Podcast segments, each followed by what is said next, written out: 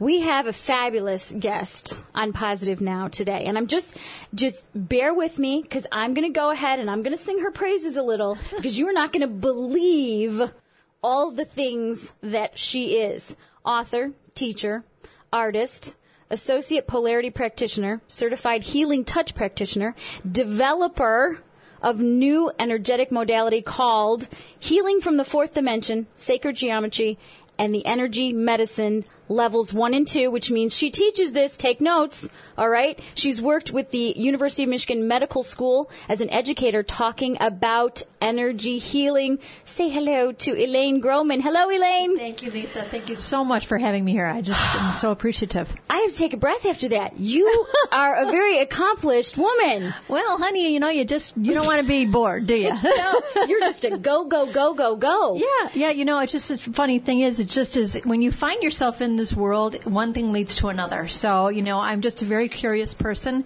If I learn, learn something and something piques my interest, I want to learn about that, you know, because mm-hmm. if I'm going to be involved in doing healing and I'm helping other people understand it, then I need to understand as much as I possibly can. Right. Okay. Let's go back for a little bit here and let's talk about Little Elaine. Okay. So Little Elaine was one of how many kids? Little Elaine was originally number seven of nine children. when I was 12, I lost a brother who was 13. Oh. Uh, excuse me, I lost a brother who was 15. I apologize. Okay. Um, and he was 15 years old. Mm. He died of muscular dystrophy. He was the first poster child in, this, in the country for muscular dystrophy. Really? Yeah. So my family was always involved with, you know, the Muscular Dystrophy Association. Right. So I think that actually was a precursor to me being more aware. My brother was intellectually brilliant, but his body was failing him. Okay. You know, so we were all taught to just be a part of his care team. You know, we just helped him. If he needed the urinal, he needed the urinal. If he needed to be help, you know, eating or brushing his teeth or doing his mm-hmm. homework or whatever, we had to do that. Right. And we did that lovingly. And unfortunately, 14 short months later, our mother died very unexpectedly. So that left behind eight surviving kids, the youngest of whom was three. So it was just this whirlwind. And at that time, when my brother died, it was in 1968. The morning of his funeral, Bobby Kennedy was assassinated. Oh my! So gosh. you can kind of remember. I'm sure you're old enough to uh-huh. remember uh-huh. that. You know, every face I looked at was in shock. So I couldn't tell whether it was my grief I was seeing or their grief or the collective grief. Mm-hmm. So, you know, I then I think that exponentially heightened a lot of things for me as well. Yeah. And um and then when I turned 16, my father in his infinite wisdom married a widow with 7. So there was 8 of us and 7 of them. wow. That is Brady Bunch times a lot. Yeah. Yeah. So oh then my, my number gosh. became 12 of 15. Everybody had a number. oh my gosh. So going through those deaths early on, were you aware of energies beyond what we can see in you the know, physical I world? have to say, even before the deaths occurred, um, I truly, Lisa, was so blessed to have the mother I had. Mm-hmm. Even though I only had her for 13 short years, she was an extraordinary person and she was very intuitive, even though she wouldn't have ever used that word. And she was a healer, even though she wouldn't have used that word. She was just a very gregarious individual and people loved her. And she was always helping all of her kids express themselves. Wow. So as a child, one of the, she really helped me to be an artist. As a little girl, I actually remember going to the art store, like so many kids wanted to go to a candy store. I went to the art store and she looked at it and she goes, what color do you want, honey? You know, I was like, oh, oh my God, I could choose. that expression and, to be able to do yeah, that. Yeah. And she put my artwork up and everything. So I think also because of the fact that I was trained as an artist helped me to be more of an observer. Mm. You know, most people look, but they don't see. So I think it was really an honesty, Lisa, my whole life. I was being trained to do what I do now. Which mm. I think is true for everybody, but I think I could see the little crumbs along the way mm-hmm. and put them all together and understand what it was. Mm-hmm. So to me, that was a huge blessing. And so when's the first time you heard the term energy healing? Well, gosh, I, it's hard to say when exactly when that was, but I could tell you exactly when I felt it. for Why? the first time. And what propelled me into that, because actually my background was as an artist. I went to the Center for Creative Studies in Detroit. I taught there. I taught at the Birmingham Bloomfield Art Association. I had my own design business since 1985. So, you know, I was in the graphic design world. And I was in the creative world. And my specialty actually was as a lettering artist. So I designed for greeting card companies and advertising agencies and things like that. So, you know, you might see like racing, Roush Racing. That's my lettering. you know. Yay for Lynn! so anyways, um, what it was actually something that just came upon me very unexpectedly, but I always say, you know, God had his hand in everything. And I was actually with a family member who was dying. And it was my aunt, and she was at dying in the end stages of diabetes at Providence Hospital, locally here in Southfield. And um, they really couldn't do anything more for her, so they signed her on to hospice care, which you know you may be familiar. That's the care of the dying. So she was sent home because her family wanted her to be at home, you know, as she passed. And obviously they can't keep people in the hospital indefinitely, so she was sent home with a prognosis of about two weeks, which she lasted six weeks. So, you know, that's a very, it was a long drawn out illness. Okay. It wasn't just this last six weeks. It was, right. you know, long time. She was in multi-system failure. And on this particular day, my siblings and I would go to help as much as we could, you know, because my cousin, who was her primary caregiver, was exhausted. Yeah. And so I was just sitting with my aunt on this one day, and I said to my cousin, you know, go do something for yourself, honey, because you just can't be hovering around here all the time. You need to take care of yourself. Right. So I promised her I wouldn't leave her mom's side until she walked back in the room. So at that point, my aunt was hovering between semi-comatose and comatose and was not responsive for hours at a time. So I just sat with her and held her hand and thanked her for everything that she had done for us. And literally, the best way I could describe it, Lisa, was like a light switch got flipped on. She went from completely non-responsive to opening her eyes very bright and looked at me and said, I see my sister. And I said, then you go to her, darling, because she's going to take good care of you. Did you feel an energy I felt exchange this- between your hands? Well, or actually, what? what I felt was this, like, in the room, and it was a palpable movement. And I remember turning around looking to see if the window was open or there was a fan or whatever. And I know now from my many years of experience, I was privileged to feel her spirit leave her body. And did you ask for all of? I I mean, what I'm trying to get here is the picture of you're sitting there with your aunt. The other person, oops, has left the room. Yeah, there was just she and the I. two of us. And at that point, once the door is closed, did you ask for anything to occur? No, I was just thanking her for everything she had done. wow. And I said, you know, honey, if you're ready to go, it's okay. You know, because I, you always hear hearing is the last to go. So I just wanted her to know how much we appreciated all that she had done for us. And that was my opportunity. Okay. So, um, you know, when she opened her eyes, I mean, as clear as you're looking at me now, Mm-hmm. it, she went from completely comatose to looking at me as if nothing was wrong. And then she passed shortly after that. She actually died two days later, two days later. And so, Mm-hmm. but she never regained consciousness after that. wow. And so I, I actually spoke at her funeral and told the people that were present what happened. So now you're interested in, in all this energy stuff. Where did you take it from there? Well, what happened was I was actually had a hard time trying to find anyone that could help me understand what this was. And I have a lot of siblings in medicine and, you know, I asked, have you seen this? Have you seen this? And they were like, no, no, no.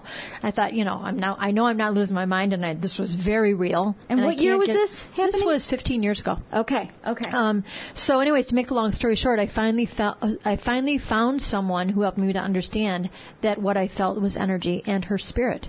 So I eventually got involved as a hospice volunteer, and at the same time, I started to study this phenomenon called energy medicine. So for me, actually, Lisa, it was a perfect beginning because I was a non-medical person in a medical model. So I had nothing I had to undo. You know, I, I couldn't stand there and go, well, that's medically impossible. You know, I would just go, wow, look at that. Mm-hmm. You know, what, mm-hmm. what the heck was that? You know, and so I was just an open sponge to experience everything I could. So the first thing I studied was actually polarity therapy, which f- for me was a great beginning because it was designed by a physician. So it's very physiologically based. What is polarity? I don't understand. The polarity is our, uh, the understanding is, Lisa, that our body is electromagnetic. Okay. Okay. We know that. You know, science has proven that because every part of our body is driven by the neurological impulses, which is an electrical current. Okay. Well, if you go further in that, you understand that any electrical current, just like the waves on the screens here, are measuring frequencies. Okay. So you have, a current is a, a, movement from positive to neutral to negative to neutral to positive, and we're used to seeing it in a vertical plane. Okay, Mm-hmm. but in in energy, in the energy that moves in our body, it moves in a whole myriad of ways, but primarily through the spinal cord. So the polarity literally means the poles of energy in the body. So you're trying to bring a balance and directing the energy flow so that the body can heal itself. For all different types of maladies, diseases. You know, there's so many things. Yes, I honestly Okay. can say that I've been at births and I've been at deaths and I've been at everything in between. And you know, from working with someone who'd had an acute trauma, whether they'd had an injury, working with someone who had just come out in the operating room, working uh, with someone who had a long-term terminal illness, and you know, certainly we have to understand that we're all going to die. I mean, there's no illusions about that. However, what we can do is to bring as much energy to bear for the body so that it can maintain its health to health no matter where you are in your your life cycle. um, when you say working with, what does that include? You say I've worked with people. I mean, are we talking a hands-on healing? Are we talking? It's I, generally 99.9% of the time I'm I'm physically with a person. Okay. Okay. So I'm doing hands on. It's very gentle touch. It's not manipulative like massage where you're, you know, you're actually physically moving or manipulating the tissue. This is just very gentle touch. And sometimes you're not, I'm not touching the person at all. But if I could simplify how it is, if I were to use an analogy that you, if you were sick, Lisa, I would mm-hmm. use the analogy that you were a car with a dead battery. Okay? Mm-hmm. The car has everything it needs except sufficient energy to get the engine to move. Okay? Mm-hmm. And you could have a brand new car move and sit right next to it, and there's nothing that's going to happen unless there's a mechanism of movement, right? Mm-hmm. So that mechanism of movement is the jumper cable. Well, that's my job, is to be a jumper cable. Okay? There's energy all around us. The energy that we really need for our health resides within the earth. It's in the earth. It's in the environment. It, It's around us all the time, but we need to know how to move it from one place to another, just like moving it from a car with a brand new battery into a car with a dead battery. It doesn't diminish the car with a good battery. It just gives the other enough to have a spark to, to Okay. start working. All right. Um, we are talking with Elaine Groman, and you can find out more information about her at elainegroman.com, and I'll give you more information on that later. You're talking about all this energy stuff, and I, in my head, I'm wondering, wow, how does the traditional medical community deal with this, where it's always just take a pill or cut someone open, or so? How, how do, th- do these two things go together? You know, more, it, it, it's, it's really changing right now. I have been privileged to work with the University of Michigan for 10 years now. And I was originally, it, it was kind of again a God wink how this all happened. One of my sisters actually had read an article about, um, this landmark study that they were doing at U of M in in using a qigong practitioner, which is a different kind of energy. Qi also means energy in a different language, um, and they were using qigong practitioners to help people that were undergoing cardiac transplant, heart transplant. So they were they were looking at the efficacy of what it would do to help their body prepare for the surgery and then heal from the surgery. Okay, so I read this article and I thought, oh my god, I got to learn about this. so you know, I'm I very uh, bold, I guess you'd say, and I so I just called the woman who was in the article and I said, you know, I'm very intrigued by what you're doing. And at that time, they had just been granted a seven million dollar NIH grant, National Institute of Health, had granted the University of Michigan these dollars to start the first integrative medicine research center. So, as a function of that, the woman that I met was the uh, director of education. So her her name is Rita Benn. Brilliant, brilliant woman, and her we have since become very close friends. But her job was to uh, implement integrative medicine into the medical curriculum. So she and Dr. Sarah Warber and several other people, Dr. Andy Heyman, they were the ones who were the uh, the forerunners in getting it into at least the medical curriculum. Okay. So that's that's the thing that's important to remember. We can't always change old horses' habits, Right. but if we if we literally help the young pups understand what it's all about, then they'll be more likely to integrate that into Exactly. the full healing of a patient. Because I can imagine a, a lot of people in the medical community call it that woohoo stuff, and you know the the crazy tree hugging gypsy people think they can cure not as much with as you think. Not as much as you think. Because, you know, this is not something that's really new. Energy medicine or would which would be would employed be employed by shamans, healers, medicine men, it's ancient. Mm-hmm. You know, and the and the notion that it's new age is actually kind of insulting because it's it's you know it's ancient. It, it- the new really allopathic medicine is new age. You know, it's allopathic medicine is the term for our Western model of medicine. Mm-hmm. You know, that really is new age. It used to be, you know, and in fact, Hippocrates, that every physician takes the Hippocratic Oath, says, first of all, do no harm. Also said, use, use food as your medicine. You know, so what we have, what, what has been created by creation, God, universe, is already here for us. But we've gotten kind of away from that model and became more into separation of body parts.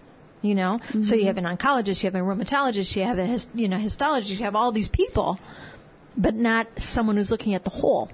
Right, and when you say looking at the whole, it's just I have a very extensive medical history, and I will I never forget reading Bernie Siegel's "Love, Medicine, and Miracles." And to me, it was like the first time I'm like, "Oh my gosh, someone gets it that you don't just treat the physical." Oh, and you can only imagine what he went through. Yeah, you know, in terms of his his peers, you know, thinking that he was out of his mind. But you know, he just God bless him, he persisted and persisted and persisted. You know, because he understood that there's a lot more out there than what is measurable with a machine, or you know, can be uh, corrected with a pharmaceutical agent. You know, So, can anyone do what you do energetically? I would say yes. Okay. Yes. And how does someone begin to understand what abilities they have if we all Well, have I, I really think that it's very important, Lisa, truly to have a good instructor. To have somebody who knows what they're talking about. I have had so many people that have come to me that say, well, I'm a healer, I've been doing this, and they don't even know how to ground themselves. Mm. I mean, you know, it, it, there's a lot of people out there, like in any profession, that are professional or not. So I think that you have to really go with your gut and, and say, you know, this is a person I want to work with or learn from. And then you really have to honestly use it. Mm-hmm. You have to experience it. Just like you sitting behind a microphone, you didn't just sit down one day and know how to do it. you know, you had to, you had to, uh, feel comfortable in your own skin. Mm-hmm. You had to know the nuances of what to do Right. and it becomes second nature. But the mm-hmm. reality is it's an innately human gift to be able to employ and and be sensitive to energy. Can I just tell you how much I love that you're saying that? Because a lot of times people think that these healers are these all knowing beings who can save them, when in fact, just like Dorothy, they had the power to go home all the That's- all the that's time. right. That's right. You have it within you, but doing the research to find somebody that you vibe with, that you're getting the right information from, because I think finding the right healing teacher is just like finding the right doctor. That's right. You have to get going with this. Now, you've got some classes. You actually teach people how to do this. I do. I have been teaching. Um, I have been doing energy work for 15 years, but I developed a modality called sacred geometry and energy medicine, healing from the fourth dimension. And the reason it's called healing from the fourth dimension is kind of interesting because I, I I like to look at a lot of different areas of science, and it was Einstein actually, who coined the phrase the fourth dimension. And the fourth dimension is the dimension of time and space. And you cannot heal a physical body unless you heal the emotional wounds. Okay? Mm-hmm. So it's the emotional wounds. In fact, there's so much research being done right now. Literally, Lisa, every disease starts as a thought. Dis-ease.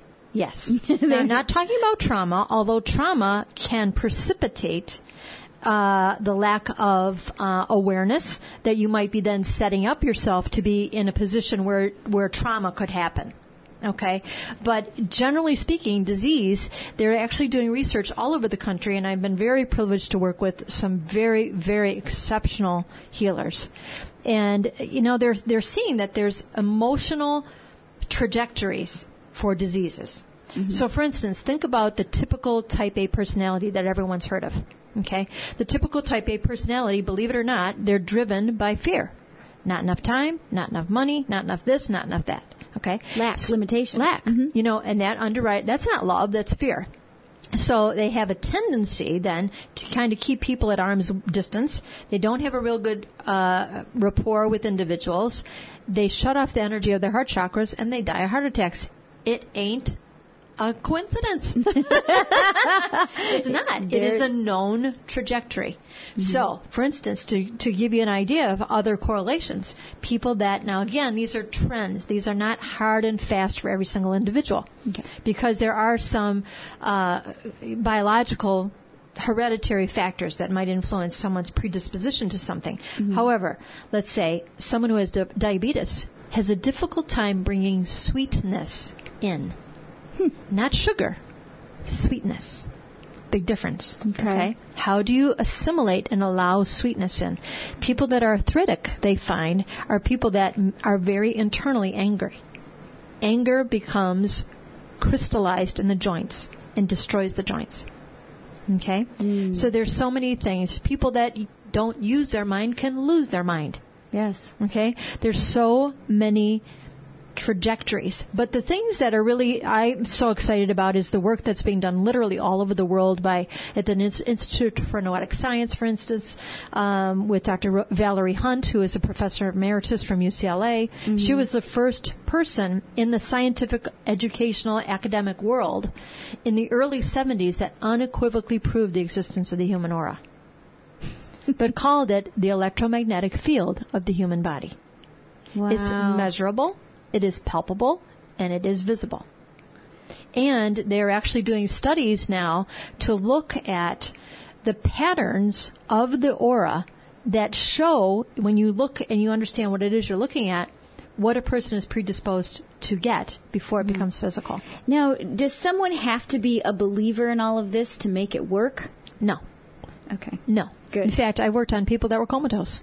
They didn't know I was in the room, but the, the certainly all the instruments that were they were connected to showed the showed the efficacy of what I was doing.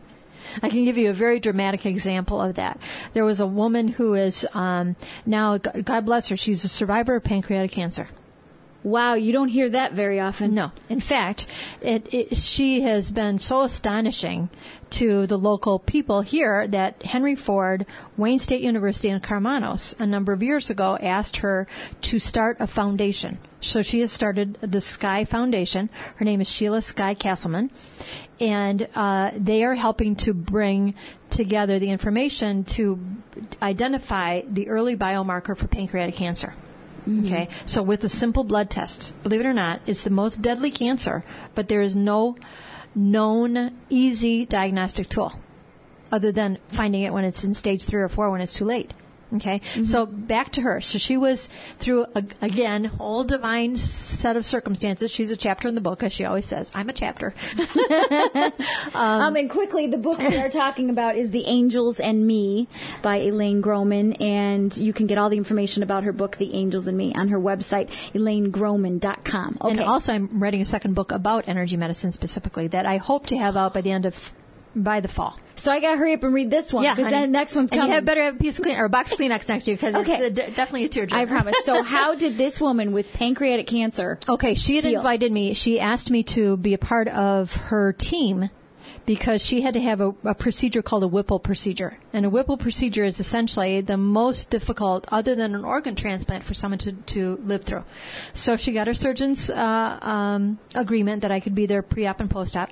So make a long story short, ended up going into, this is such a beautiful story. There was a young man at the local hospital who, uh, his, his, he was the patient advocate and his honest to goodness first name was Divine. Oh, perfect. Okay, so Divine is the patient advocate. So finally, when it's time for us to get back to see Sheila in in the recovery room, her daughter and I went back there, and it was it had been a 10 hours that we had waited. This is how long the procedure is. So, uh, he's, Divine's walking with us and he goes, gee, I wish you would have told me I was, you were a healer. I would have gotten you back there sooner. So anyways, we get in there and, and she can imagine she's lying on this gurney. And as soon as we walk in, we realize she's in trouble because her blood pressure is sky high, her pulse oxygenation is extremely low, and they realize that none of the epidural is working. Now she just had major abdominal surgery. Mm-hmm. No blood, no pain meds in her body. Okay. So I start working. I'm on her right side. The panel is all there. You can see everything going wild. And her daughter's standing across from me and she goes, Oh my God, look at this. As soon as you start doing something, her, her, uh, blood pressure started to regulate very quickly. Well, the interesting thing was this physician comes running in and he stops short and he says, Oh my God, you're doing healing work, aren't you? I said, yeah. And he goes, am I in your way? I said, are you kidding Oh, me?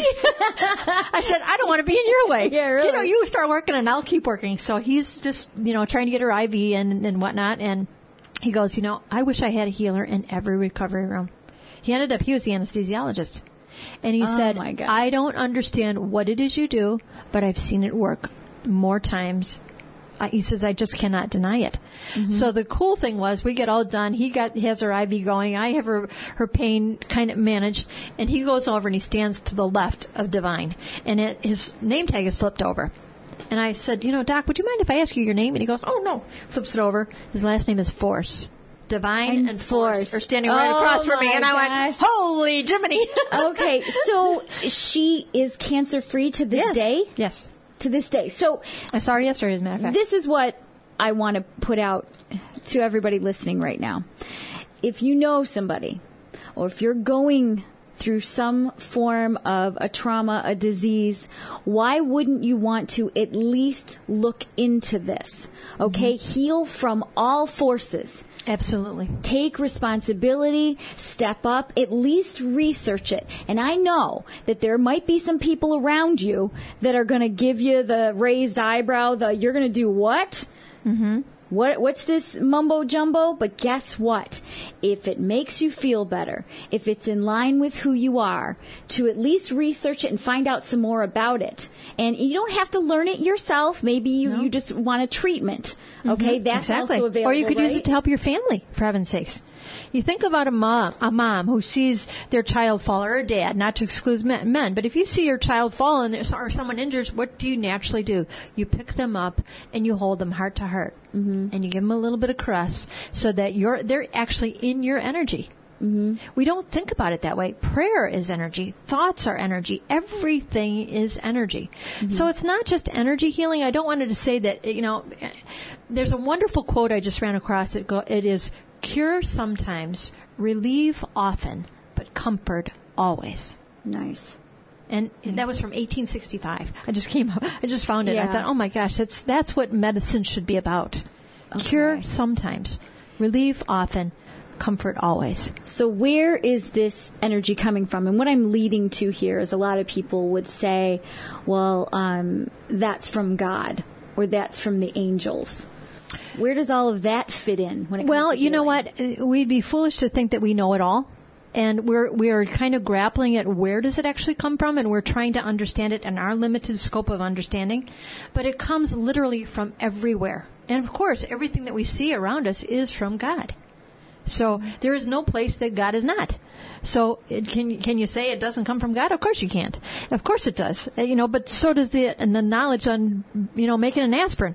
That came from God. you know, and the, Yep, and, the, yep. and the and the knowledge of somebody who knew how to do a surgical procedure. That came from God, not from the arrogant. Uh, you know, or, I shouldn't say arrogant. Right. You know, you don't want it to say it's from someone. right. It is from divinity. Which is within all of us and around all of us. That's right. But to answer your questions quickly, our body has frequencies in it. Now, many people have seen what's called the caduceus. The caduceus is the symbol, the AMA symbol with the snake with two, Oh, I mean yeah, the yeah. staff with two snakes climbing up in the wings and that.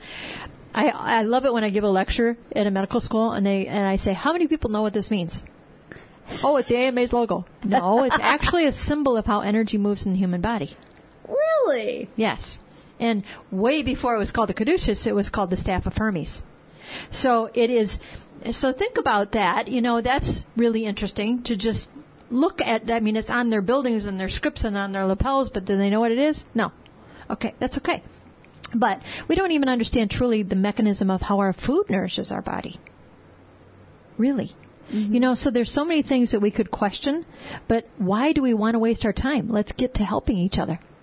I had a really neat experience. I was asked to be a presenter at Henry Ford Hospital at uh, one of their, um, they call it a Schwartz Center rounds, which was a non-clinical round.